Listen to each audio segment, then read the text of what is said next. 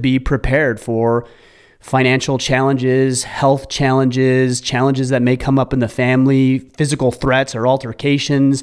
Uh, for me, when it comes to being here in Maine, the, the level of snow I know that we're going to get is being prepared for the winter and what threats that, that poses to me and my family's safety. So I have fully accepted that role. Now, my family has a part to play. My wife certainly has some responsibility in this, but ultimately the buck stops with me. And I feel like if I recognize that, I acknowledge that, I embrace that, then we're going to be more adequately prepared. Number two is just realizing and anticipating that adversity is going to come up, that there are going to be challenges, and that you can't fully escape them.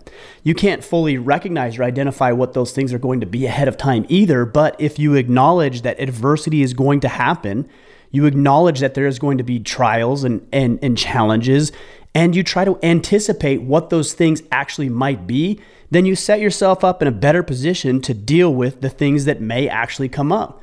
So I've been dealing with uh, getting the heating system up and running in our house. I've been dealing with just in case the power goes out, and it has been known to go out around here that we have a backup generator so our power stays on and we can continue to get heat and water in the house. Um, you know, anticipating the fact that I'm going to have to shovel off the driveways. Uh, not only with a hand shovel, but either a snowblower or a tractor or a plow, uh, which I have invested in because I realize those are potential threats.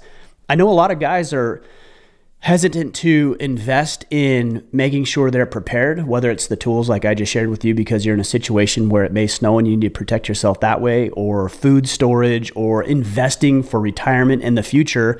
They're worried about investing those assets because they don't think that they'll ever need to address them or that they're invincible, that they don't have to worry about uh, taking care of their health or even insurance because they're never going to get sick or injured or hurt. And of course, we